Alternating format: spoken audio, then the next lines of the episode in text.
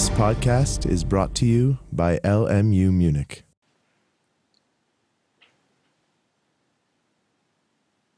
Herzlich willkommen zur 7. Einheit unseres Podcasts zur Ausbildung zum zertifizierten Wirtschaftsmediator beim Munich Center for Dispute Resolution (MUCDR). Mein Name ist Martin Engel und ich werde Sie durch diese 7. Podcast-Einheit begleiten.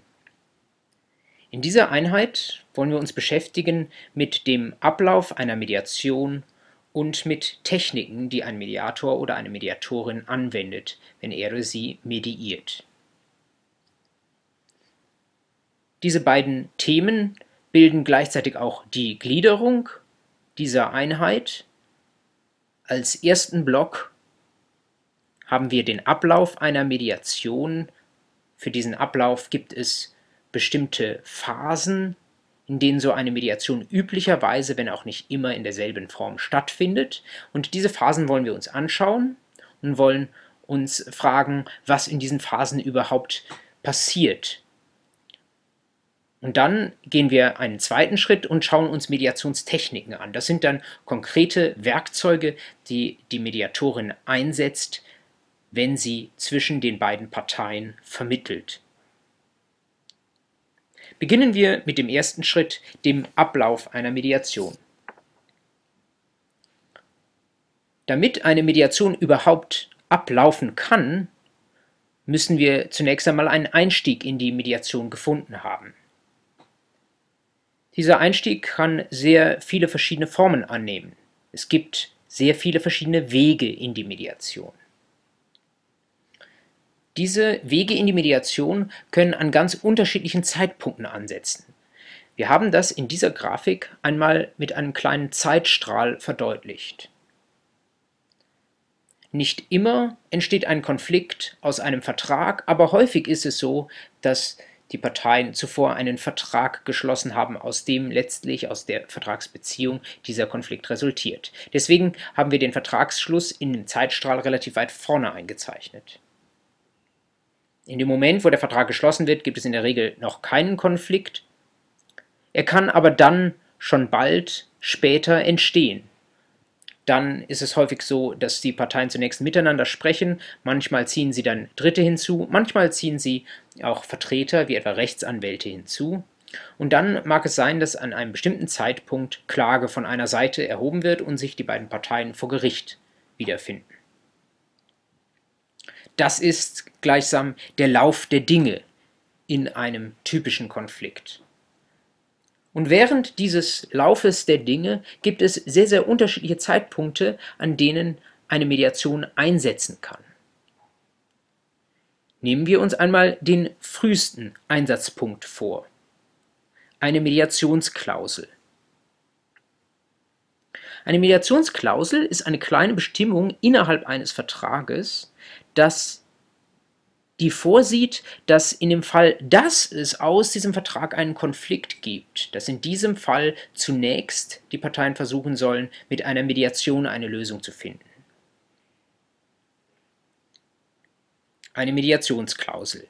Wenn dann ein Konflikt tatsächlich entsteht, dann kann eine Partei nicht sofort klagen, sondern sie muss zunächst zumindest einen Mediationsversuch unternehmen. Das hat manchmal nicht viel mehr als Appellcharakter, aber immerhin führt es dazu, dass sich die Parteien, wenn sie nicht beide diese Klausel im konkreten Fall wieder abbedingen, dass sie beide sich zunächst zumindest einmal an einen Tisch setzen müssen und eine Mediation versuchen müssen. Das hilft häufig schon über die Intuition hinweg, dass man denkt, man könne nur sich vor Gericht auseinandersetzen. Die Mediationsklausel ist insofern auch ein sehr, sehr wichtiger Weg in die Mediation, als man sich an der Stelle, wenn es noch sehr früh ist und wenn der Konflikt noch nicht entstanden ist, vergleichsweise einfach auf eine Mediation einigen kann. Wenn Sie am Ende einer Vertragsverhandlung sagen, na, lassen Sie uns doch jetzt am Ende dieses Vertrages auch noch schnell eine Mediationsklausel einbauen, dann ist das in der Regel etwas, was sehr, sehr schnell Zustimmung findet. Und was dann auch tatsächlich einen Effekt hat in dem Fall, dass es zum Konflikt kommt. Ungleich schwerer kann es sein, wenn der Konflikt bereits entstanden ist und dann stellt sich die Frage, wie gehen wir vor? Wenn dann eine Partei eine Mediation vorschlägt, birgt das das Risiko, dass dieser Mediationsvorschlag als ein Zeichen der Schwäche verstanden wird, nach dem Motto, ach, für Sie ist ja vor Gerichts nichts zu holen, deswegen schlagen Sie hier eine Mediation vor. Das muss nicht so sein, aber das kann so sein. Nichtsdestotrotz ist es tatsächlich möglich, nach Entstehung des Konflikts eine Mediation zu vereinbaren. Das nennt man dann eine Ad-hoc-Mediationsvereinbarung, also eine ad-hoc, spontan beschlossene Mediation.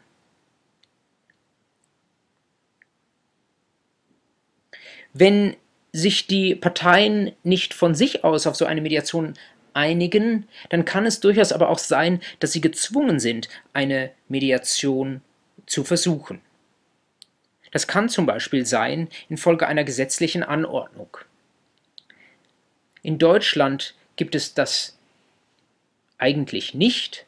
Es gibt für ganz bestimmte Streitigkeiten eine obligatorische Schlichtung, etwa im Nachbarschaftsrecht. Die Juristen wissen, dass das § 15a des Einführungsgesetzes zur ZPO anordnet, aber auch dessen Bedeutung ist in den letzten Jahren sehr weit wieder zurückgegangen. Also es sind nur sehr, sehr kleine Konflikte, manchmal, wenn es um die Ehre einer Person geht, wenn es um Nachbarschaftsstreitigkeiten geht, wo Schlichtungen gesetzlich vorgeschrieben sind.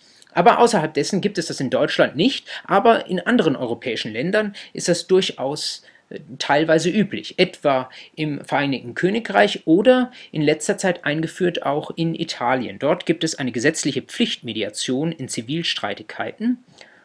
Das ist manchmal verfassungsrechtlich problematisch. Inzwischen haben die Italiener, nachdem es Probleme damit gab, das tatsächlich aber wieder eingeführt. Und dort ist es tatsächlich so, dass eine Klage nicht erhoben werden kann, ohne dass man zuvor eine Mediation versucht hat. Nun kann es sein, wenn weder eine Mediationsklausel vorliegt, noch die Parteien ad hoc sich auf eine Mediation einigen konnten oder das Gesetz sie dazu zwingt, dass tatsächlich dann Klage erhoben wird von einer Seite und die Parteien finden sich vor Gericht wieder. Ist das der Fall, kann es tatsächlich sein, dass auch nach Erhebung einer Klage noch eine Mediation initiiert wird. Eine solche Mediation kann entweder gerichtsnah oder gerichtsintern sein. Beginnen wir mit der gerichtsnahen Mediation. Die gerichtsnahe Mediation ist eigentlich die echtere Mediation, denn sie ist nur nah bei Gericht und sie findet nicht bei Gericht statt. Sie ist im eigentlichen Sinne eine außergerichtliche Mediation. Was bedeutet gerichtsnah? Das bedeutet, dass ein Richter, der einem bestimmten Streit zugewiesen ist, sagen kann, dieser Streit eignet sich doch eigentlich sehr, sehr gut für eine Mediation. Etwa, weil viele Beziehungen eine Rolle spielen, etwa, weil es eine Vielzahl komplexer Streitigkeiten zwischen diesen beiden Parteien ist.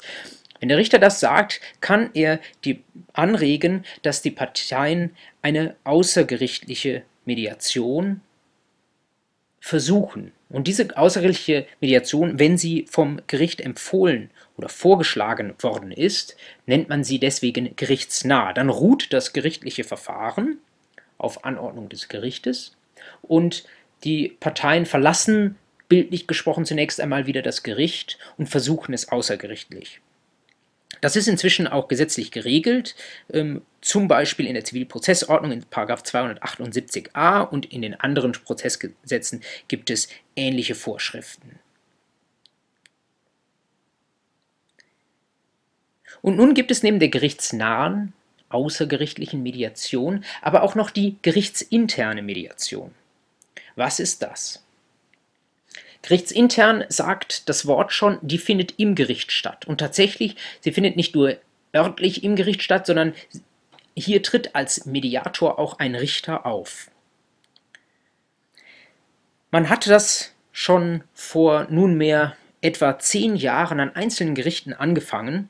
Es gab damals eigentlich noch keine Rechtsgrundlage dafür. Man hat sich auf eine Analogie zum alten Paragraphen 278 Absatz 5 der Zivilprozessordnung berufen und hat das einfach mal projektweise angefangen, dass Richter besonders komplexe Fälle mediieren. Das war dann nicht der Streitrichter, sondern es war ein anderer Richter, der damit beauftragt wurde, häufig dann in einem speziellen, dafür vorgesehenen Mediationszimmer des Gerichtes, sich mal ein paar Stunden Zeit zu nehmen, zu versuchen, den Konflikt zu mediieren.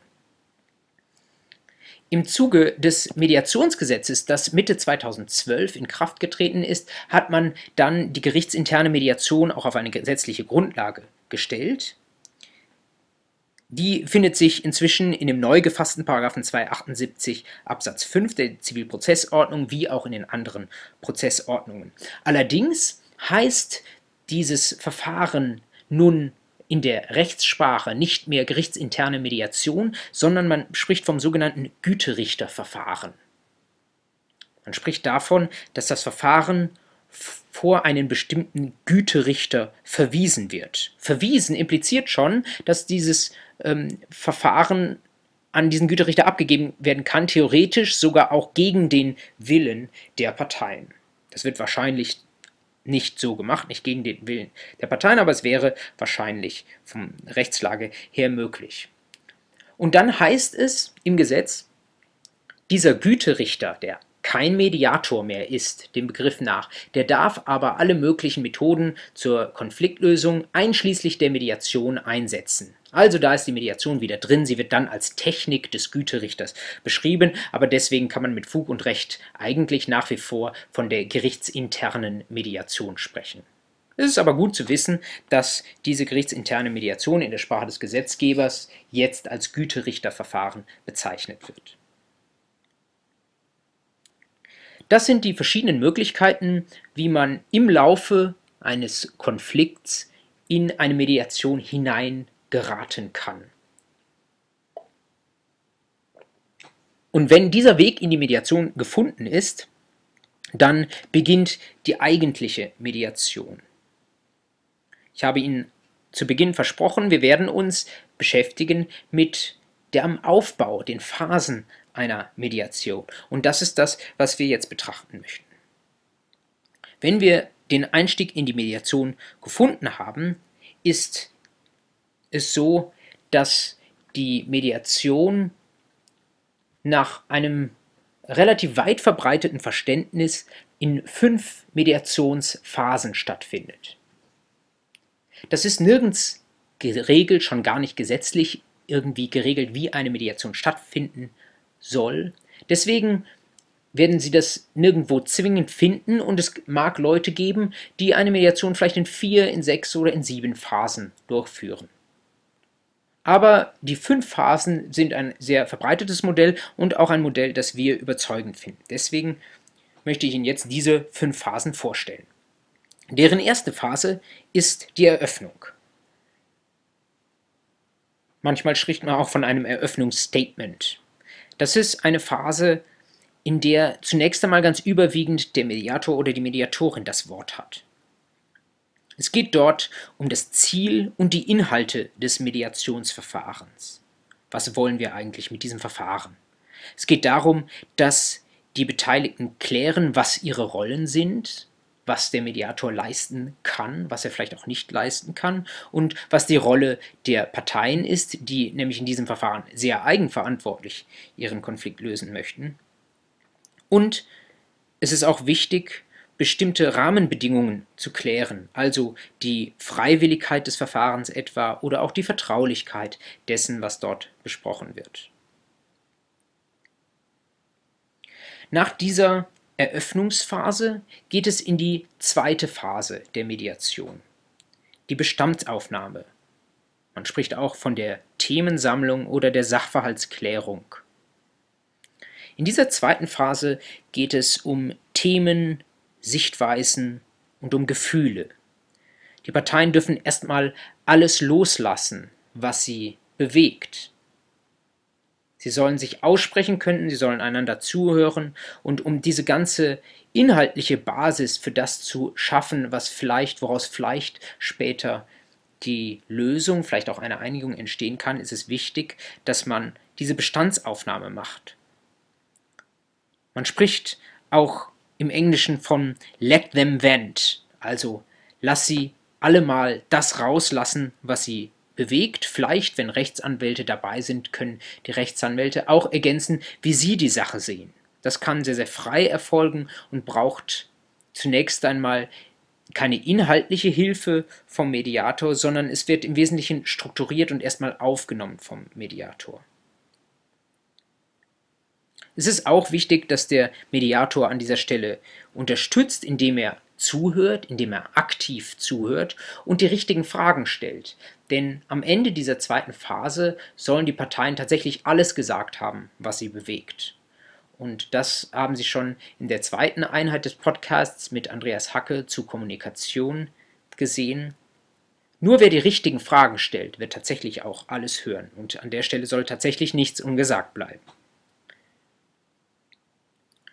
Am Ende von Phase 2 gibt es einen fundamentalen Umschwung in der Mediation. Denn die Phase 2 beschäftigt sich ganz weitgehend mit dem, was war, wie es zu dem Konflikt gekommen ist und damit mit der Vergangenheit. Aber in der Phase 3 wenden wir den Blick in die Zukunft. Deswegen haben wir das hier farblich anders dargestellt. In der dritten Phase geht es um Interessen. Diese Interessen müssen zunächst einmal erforscht werden. Man will wissen, worauf es den Beteiligten überhaupt ankommt, was sie glücklich macht vielleicht. Und es geht darum, diese Interessen am Ende auch zu gewichten und zu schauen, welche wichtiger sind für die Parteien und welche vielleicht weniger wichtig sind. Um möglichst viele Interessen zu sammeln, empfiehlt sich häufig ein Brainstorming. Und dann gibt es verschiedene Methoden, mit denen man die möglichst breit gesammelten Interessen tatsächlich dann auch gewichten und bewerten kann. Die Interessen bilden gleichsam den Nährboden für das, was in der vierten Phase passiert. Die Lösungsoptionen werden gefunden. Und manche mögen diese vierte Phase in zwei Abschnitte teilen. Denn Lösungsoptionen findet man nicht einfach aus der Luft, sondern sie müssen erst entwickelt werden und dann können sie bewertet werden. Es ist sehr, sehr wichtig, das zu trennen, weil die Entwicklung Raum braucht, sie braucht Kreativität und die ist in der Regel nur dann da, wenn wir das Bewerten der Lösungsoptionen etwas nach hinten verschieben.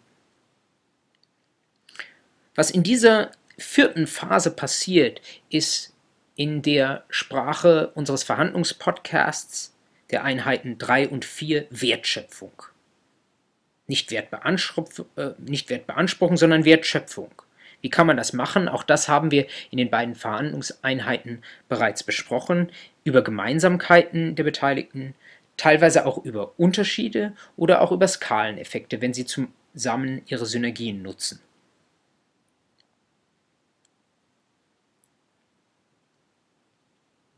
Wichtig ist in dieser vierten Phase, dass sich die Parteien überlegen, ob sie Lösungsoptionen finden, die für sie besser sind als ihre Nicht-Einigungsalternativen. Auch hier erinnere ich Sie an das, was wir in den beiden Einheiten zum Verhandeln gesagt haben. Erinnern Sie sich an das Viereck der Schlüsselfaktoren.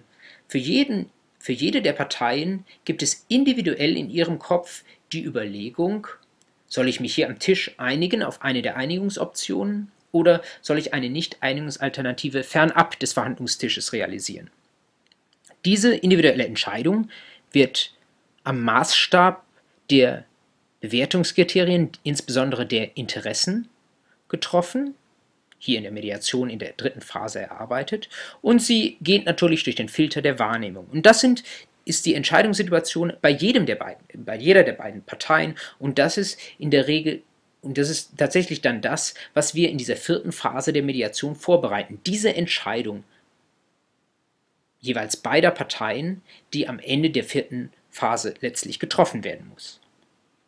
Die Entscheidung kann dann lauten, entweder Alleingang, ich mache es ohne meinen Verhandlungspartner, oder wir einigen uns. Deswegen sprechen wir hier in der fünften Phase ganz offen vom Abschluss. Es kann sein, dass wir eine Einigung tatsächlich finden, dann wird man in der Regel einen Mediationsvergleich schließen. Das heißt tatsächlich wiederum einen Vertrag, in dem die zuvor streitigen Rechtsbeziehungen der Beteiligten neu geregelt werden.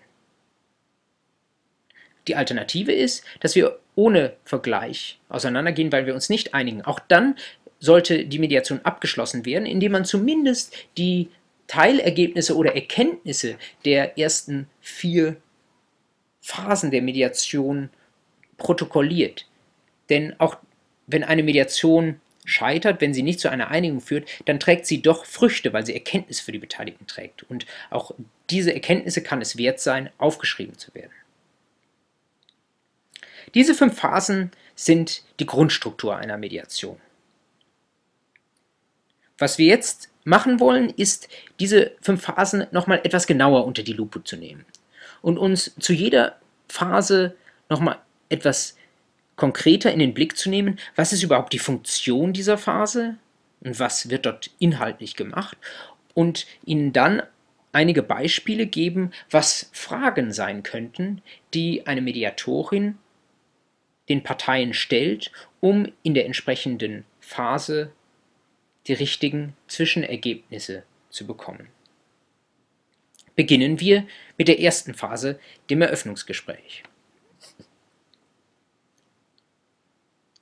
Die Funktion des Eröffnungsgespräches ist es, zunächst einmal den Parteien ein Verfahren nahezubringen, das sie wahrscheinlich bisher nicht kennen. Die wenigsten Parteien, die Sie als Mediatoren antreffen, haben in ihrem Leben schon vorher einmal eine Mediation gemacht. Das gilt übrigens auch für die meisten Rechtsanwälte. Das heißt, Sie müssen erstmal verstehen, was geht hier vor und was sind die Ziele und was ist meine Rolle? Wie verhalte ich mich als Partei? Soll ich einfach immer drauf losreden? Wie verhalte ich mich als Anwalt? Ist hier während der ganzen Mediation immer meine Rechtsmeinung gefragt oder was soll ich sonst tun? Es geht dann auch rein organisatorisch um den Ablauf des Verfahrens, die zeitliche Planung. Das heißt, Sie wollen vielleicht eine Pausenregelung treffen. Sie wollen einen Blick werfen auf diese 5 Phasen, damit sich die Beteiligten nicht alleine gelassen fühlen. Denn alles ist neu für die Parteien. Umso wichtiger ist die Struktur des Verfahrens und die Erkenntnis, dass sie in ihrer Hand als Mediator unter ihrer strukturellen Führung gut aufgehoben sind. Es ist dann im Eröffnungsgespräch auch wichtig, auf Freiwilligkeit und Vertraulichkeit des Verfahrens einzugehen. Wenn er oder sie will, kann jeder der Verhandlungspartner jederzeit abbrechen und man muss nicht befürchten, dass das, was in der Mediation gesprochen wird, nachher vor Gericht zitiert wird. Das Verfahren ist vertraulich. Es hat sich auch als hilfreich erwiesen, dass man frühzeitig als Rahmenbedingung wiederum für die Mediation Kommunikationsregeln etabliert. Einfache Kommunikationsregeln. Vielleicht wie Sie sie Ihrem kleinen Sohn oder Ihrer Tochter auch so ähnlich erklären würden. Man lässt einander ausreden, man hört dem anderen zu, man versucht sich so zu äußern, dass man den anderen nicht angreift, sondern eher über die eigene Wahrnehmung und eigenen Gefühle spricht. Es ist sehr wichtig, diese Rahmenregeln am Anfang in den Blick zu nehmen, weil sie sich dann im Laufe der Mediation immer wieder darauf berufen können. Wenn dann die Parteien einmal durcheinander reden, können Sie darauf verweisen.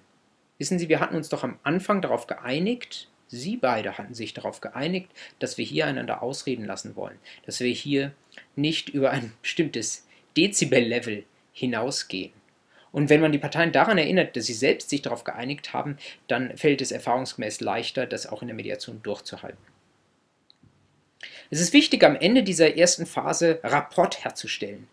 Das bedeutet, das Einverständnis der beiden Parteien einzuholen zu dem, was besprochen wurde. Das hat den Vorteil, dass Sie dann während der weiteren 4 Phasen des Verfahrens nicht mehr das Verfahren selbst diskutieren müssen, sondern Sie haben es abgestimmt. Sie haben sich insbesondere auf diese Spielregeln geeinigt, Sie haben sich auf Vertraulichkeit geeinigt und so weiter.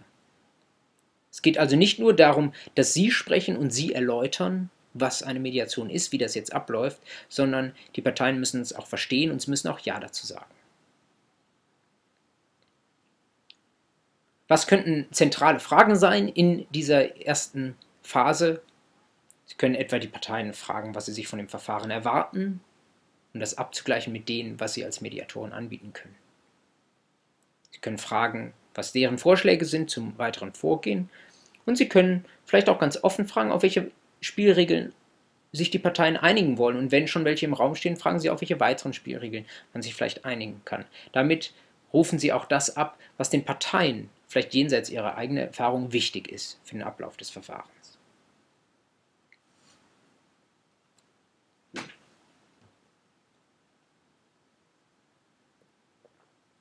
Wenn Sie das soweit in Ihr Eröffnungsgespräch verpackt und darin besprochen haben, können Sie übergehen zur zweiten Phase, der Bestandsaufnahme oder Sachverhaltsklärung.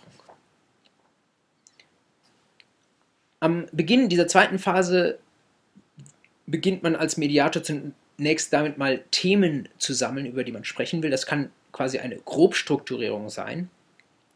Und dann werden Sie in der Grobstruktur dieser Themen sammeln, was die Einschätzung der Parteien ist, wie es zum Konflikt gekommen ist, worin der Konflikt besteht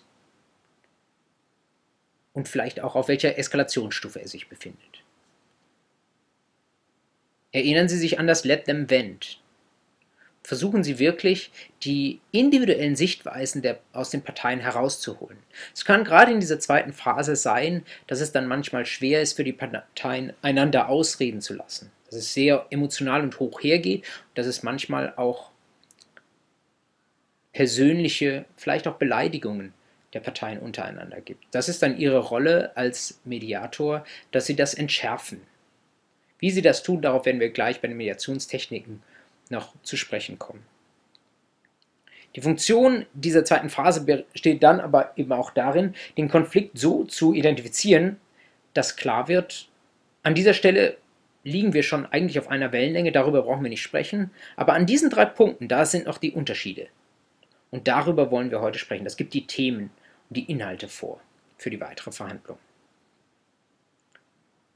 Was sind typische Fragen, die Sie stellen können? Wiederum, weil Sie möglichst viel Neues auch erfahren wollen als Mediatorin, fragen Sie offen. Was ist aus Ihrer Sicht, Herr Mayer, Anlass dieser Verhandlung? Welche Themen möchten Sie besprechen oder möchten Sie mit Ihrem Verhandlungspartner lösen? Dann können Sie nach der gesamten Konfliktgeschichte fragen, was ist aus Ihrer Sicht passiert, wo stehen Sie? In Familienkonflikten ist das manchmal sehr problematisch, denn dort kann es passieren, dass Ihnen die Parteien ihr ganzes Leben erzählen wollen, aber in Wirtschaftskonflikten lässt sich das häufig etwas besser greifen. Und selbst wenn diese Konfliktgeschichte mal eine Stunde dauert, dass sie erzählt wird, vielleicht braucht es auch manchmal 2 Stunden, so lohnt es sich doch, sie zur Gänze zu hören. Wichtig ist eben dann aber auch nicht nur die Fakten abzufragen, sondern auch die Gefühle, die Einschätzung der Parteien.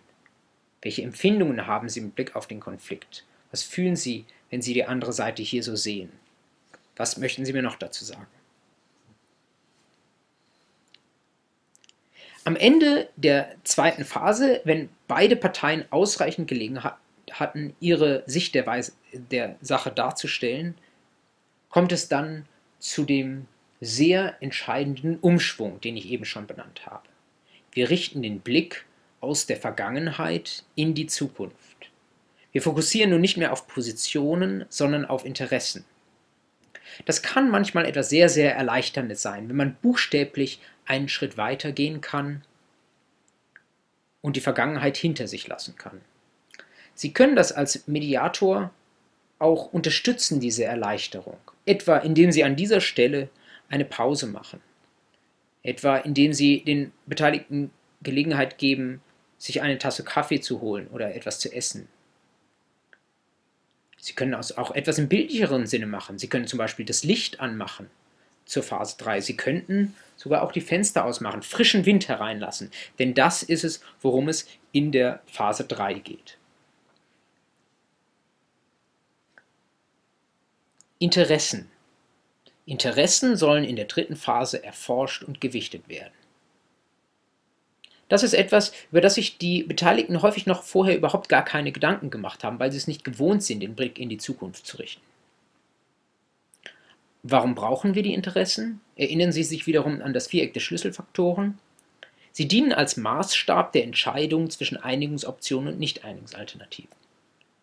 Jede der Parteien hat ihre eigenen Interessen. Und diese Interessen haben jeweils ihren Wert. Es kann aber sein, dass sie teilweise sogar deckungsgleich sind. Gerade dort, wo sie nicht deckungsgleich sind, ist es wichtig, dass man sie gewichtet. Es mag allerdings auch bei der Gewichtung herauskommen, dass ein gemeinsames Interesse sogar sehr, sehr bedeutsam ist. Umso weiter steht die Tür später offen. Vor dem Hintergrund und auf dem Nährboden dieses gemeinsamen Interesses gute Lösungsoptionen zu entwickeln.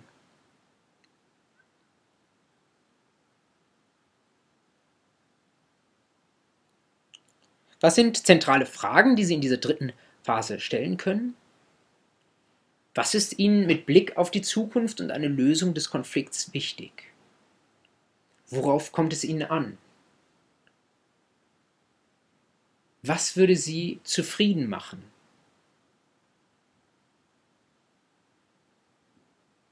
Versuchen Sie, eine Perspektive der Parteien zu evozieren. Versuchen Sie, nicht konkrete inhaltliche Wünsche aus den Parteien herauszubringen, sondern das zu finden, worauf es Ihnen wirklich ankommt.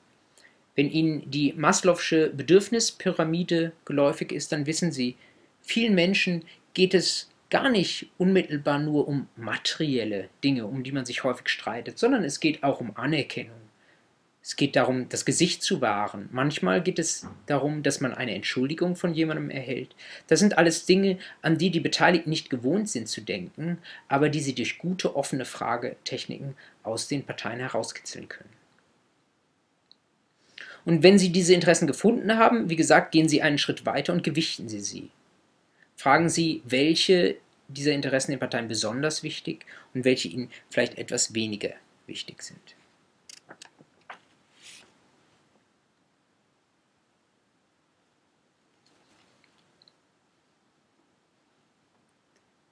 Wenn Sie die Interessen gefunden haben, gehen Sie einen Schritt weiter in die vierte Phase. Wir haben eben gesagt, es ist eine Doppelphase.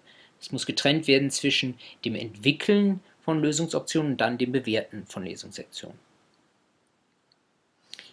Entwickeln bedeutet, dass wir gemeinsam möglichst viele Ideen kreativ erarbeiten. Ich hatte eben schon gesagt, Brainstorming kann eine sehr gute Methode dazu sein. Sie können den Beteiligten Wunderfragen stellen. Was würden Sie sich wünschen, wenn unbeschränkt Geld da wäre? Wenn Sie erwarten könnten, dass die Gegenseite auf alles eingeht, was Sie sich in Ihren Träumen nicht vorstellen können.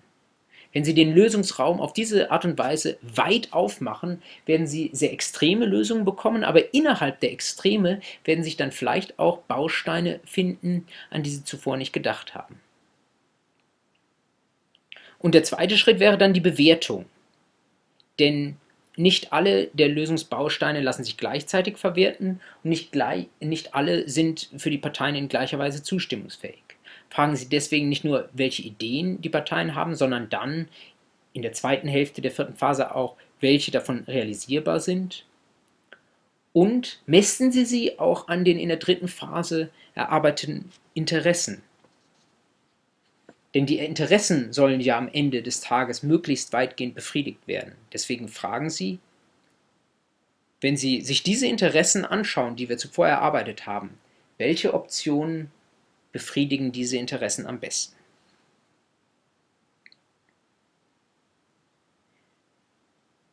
Aus dieser Bewertung der Optionen gerinnt damit ein Bündel derjenigen Lösungsbausteine, die für die Parteien am besten sind. Es kann sein, dass die Parteien sich am Ende nicht einigen, aber in der ganz überwiegenden Zahl der Mediationen führt sie zu einem positiven Abschluss, das heißt zu einer Einigung. Manchmal ist dann nicht mehr viel Zeit, trotzdem ist diese letzte und fünfte Phase nicht zu unterschätzen in ihrer Wichtigkeit. Denn hier geht es auch darum, konkret zu sein und das, worauf man sich einigen kann, rechtssicher niederzuschreiben.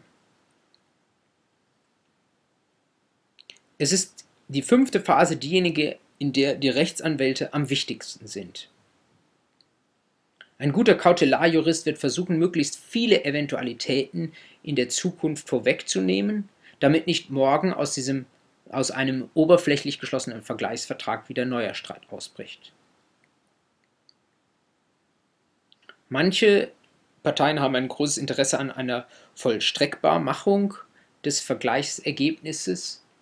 Das ist nicht immer ganz einfach möglich. Wenn Sie das in einem richterlichen Güterichterverfahren machen, dann kann der Vergleich zu Protokoll genommen werden und vollstreckbar sein. Wenn zwei Anwälte anwesend sind, können Sie einen Anwaltsvergleich schließen, der muss dann aber vor dem Amtsgericht niedergelegt werden. Häufig ist es aber in der Praxis so, dass die Vollstreckbarmachung gar nicht erforderlich ist, denn wenn sich die Parteien einmal auf etwas tatsächlich geeinigt haben, dann erfüllen sie die Einigung auch wesentlich lieber als den Spruch eines Dritten. Wie gesagt, wenn sie sich nicht einigen, auch dann ist die fünfte Phase sehr wichtig, denn man kann durchaus die erarbeiteten Ergebnisse oder Erkenntnisse protokollieren und sei es auch nur, dass man eine Vereinbarung trifft, wie man weiter vorgehen will. Als Mediatorin können Sie fragen, was soll zwischen Ihnen denn am Ende verbindlich vereinbart werden? Wie würden Sie es formulieren? Versuchen Sie auch tatsächlich da die Wortwahl der Parteien aufzugreifen und fragen Sie auch nach den nächsten Schritten. Fragen Sie auch, was die Parteien als nächstes tun werden, um ein möglichst konkretes Bild von der Zukunft zu gewinnen und zu erspüren, welche Regelungen in Anbetracht dieser nächsten Schritte vielleicht auch notwendig sind, um weiteren Streit zu vermeiden. Schließlich, warum nicht auch in so einen Vergleichsvertrag wiederum eine Mediationsklausel aufnehmen. Vielleicht dauert es 5 Jahre, aber vielleicht erwächst dann doch aus dieser Vertragsbeziehung noch einmal Streit. Noch da könnte es sein, dass Mediation dann ein guter Weg ist.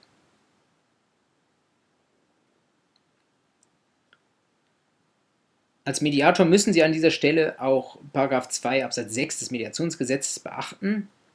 Die Parteien müssen die Vereinbarung in Kenntnis der Sachlage treffen und ihren Inhalt verstehen. Es mag manchen als Selbstverständlichkeit erscheinen, aber das zeigt, dass das Mediationsgesetz hier doch selbst für den nicht-juristischen Mediator vorsieht, dass er ein Auge darauf hat, dass die Parteien tatsächlich autonom und mit Verständnis eine Vereinbarung treffen.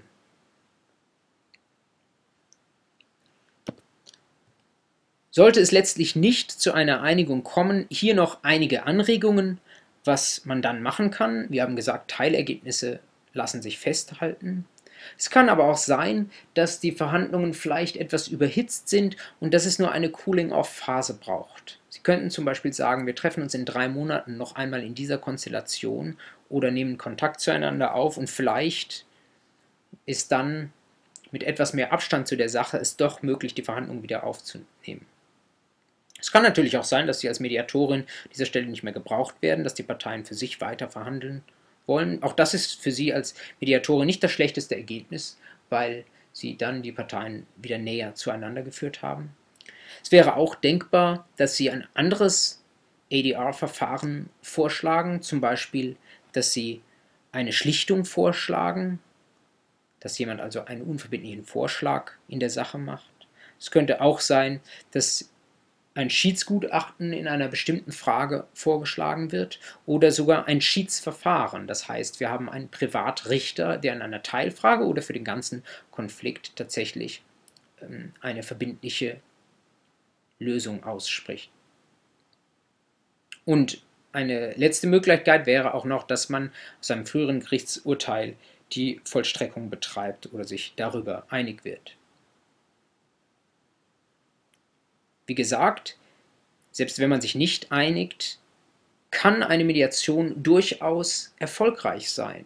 Denn die Entscheidung, die beide Parteien am Ende treffen, ist ja im Sinne des Vierecks der Schlüsselfaktoren so oder so gut. Sie wählen das für sich Bessere. Und wenn auch nur eine Partei für sich gewählt hat, dass die Nichteinigung besser ist, dann ist das durchaus legitim und die Erkenntnisse gerade über die eigenen Interessen und über die Sichtweise der anderen Seite kann es durchaus wert gewesen sein, eine ein- oder zweitägige Mediation durchzuführen.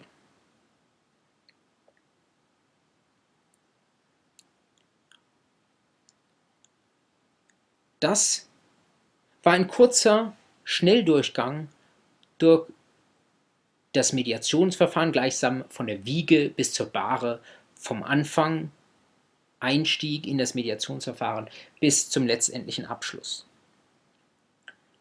Unser zweites Thema für diese Einheit sind die Techniken, die ein Mediator anwendet. Techniken sind im Grunde etwas sehr, sehr Praktisches. Deswegen können wir diese Techniken an dieser Stelle nicht erschöpfend behandeln.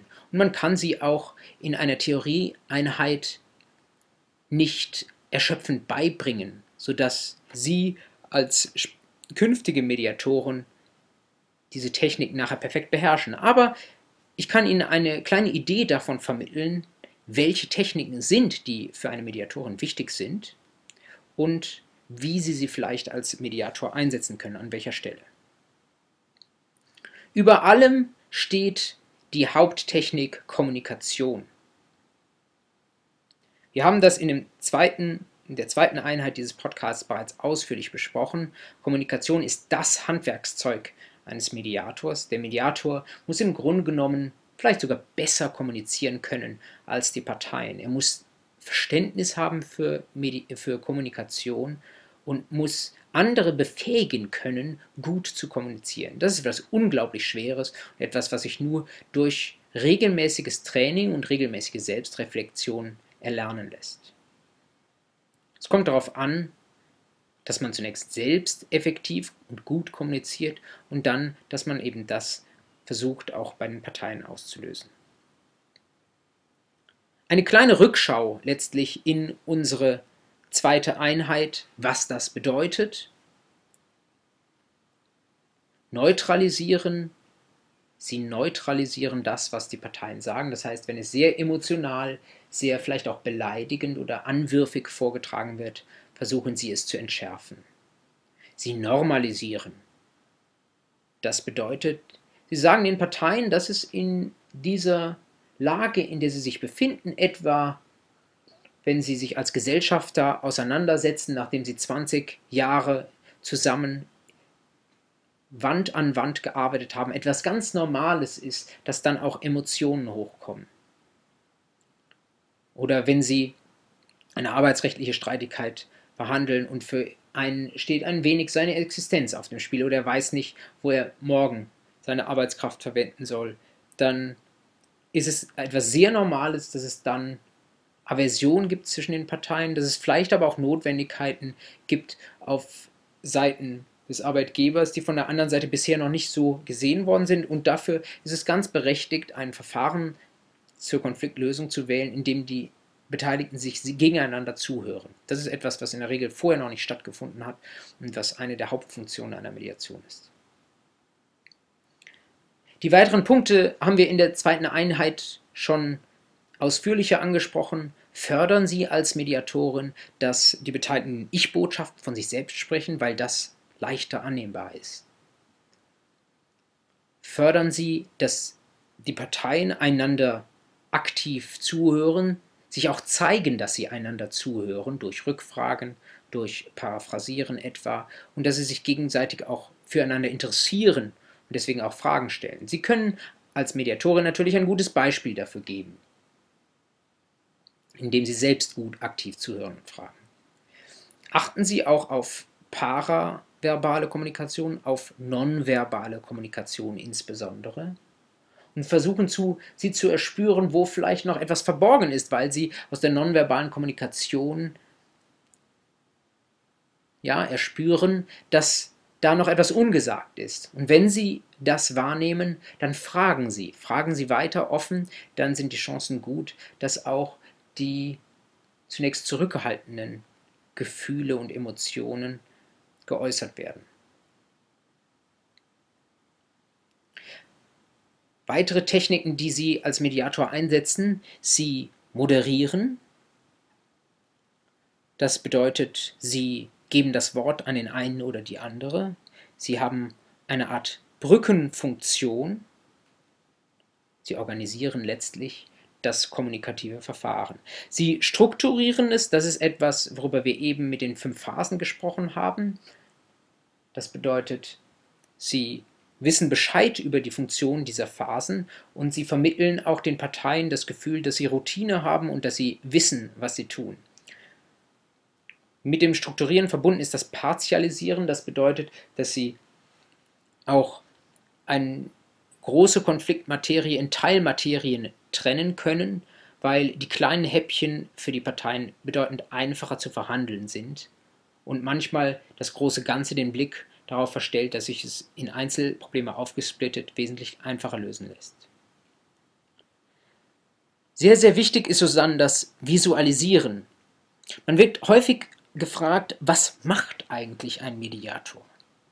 Nun, natürlich, ein Mediator kommuniziert, darüber haben wir viel gesprochen, aber das ist nicht das, was er tätig tut, das tut er natürlich auch, aber er ist auch noch weiter darüber hinaus im Einsatz, insbesondere durch Visualisierung.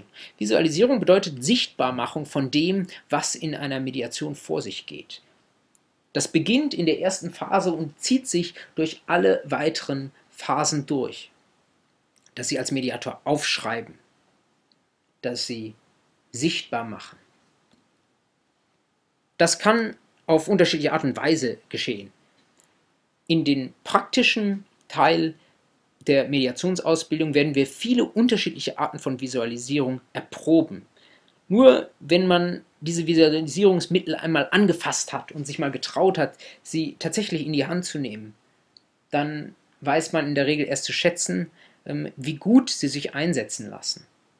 Man muss einfach mal die verschiedenen Stifte, die verschiedenen Moderationskarten, die verschiedenen Klebepunkte in der Hand gehabt haben und das mal praktisch erprobt haben.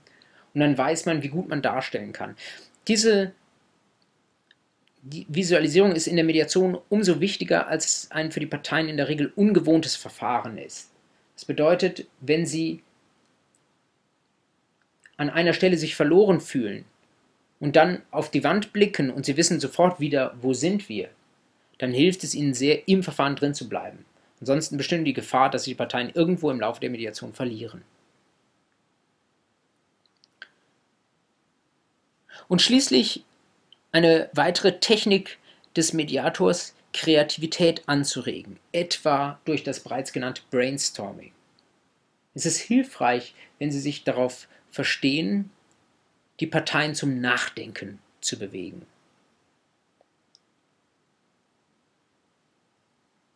Wie fördert man das Nachdenken? Indem man offene Fragen stellt.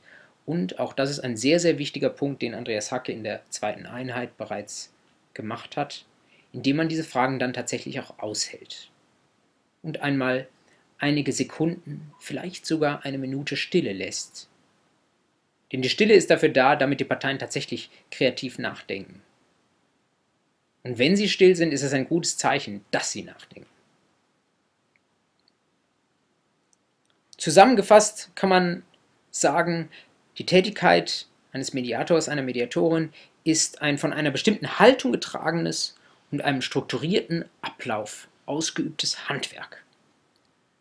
Dieses Handwerk kann man lernen, die theoretischen Grundlagen erarbeiten Sie sich in diesem Podcast, die praktischen Grundlagen können Sie in der praktischen Ausbildung erlernen. Wir haben in unserer Ausbildung eine ganze Reihe von Simulationen nach echten Mediationsfällen, in der Sie das hands-on gleichsam genauso wie in der echten Praxis ausprobieren können.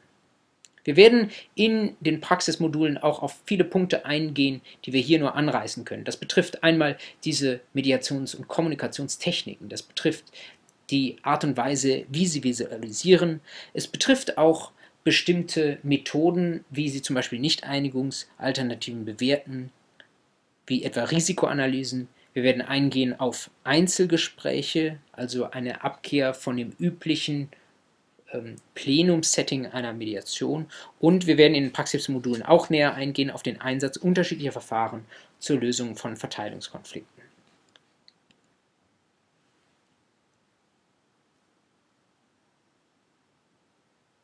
Es ist wichtig zu verstehen, dass all diese unterschiedlichen Mediationstechniken, die ich angedeutet habe, mit wenigen Ausnahmen für alle der erwähnten Mediationsphasen eine Bedeutung haben.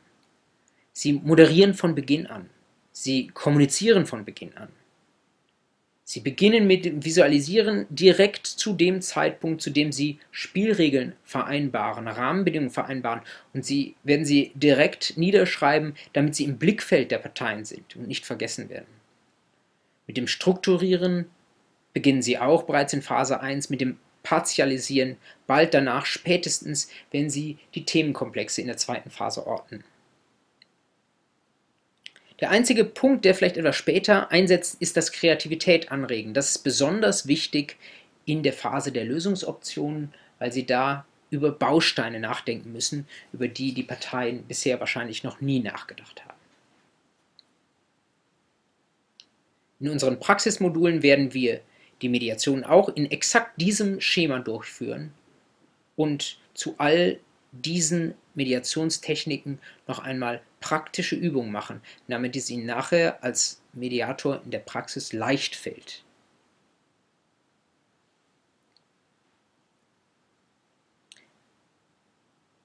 Was lässt sich als Rekapitulation zu unseren beiden Themenblöcken sagen? Der Ablauf einer Mediation ist strukturiert, nicht immer, aber sehr häufig in dem vorgestellten 5-Phasen-Schema. Und was die Mediationstechniken angeht, die Mediationstätigkeit ist von einer Haltung geprägt und wird bestimmt von dem Einsatz von Kommunikations- und Visualisierungstechniken. Mediationstätigkeit ist damit ein Handwerk, das man lernen kann und das man praktisch erproben kann.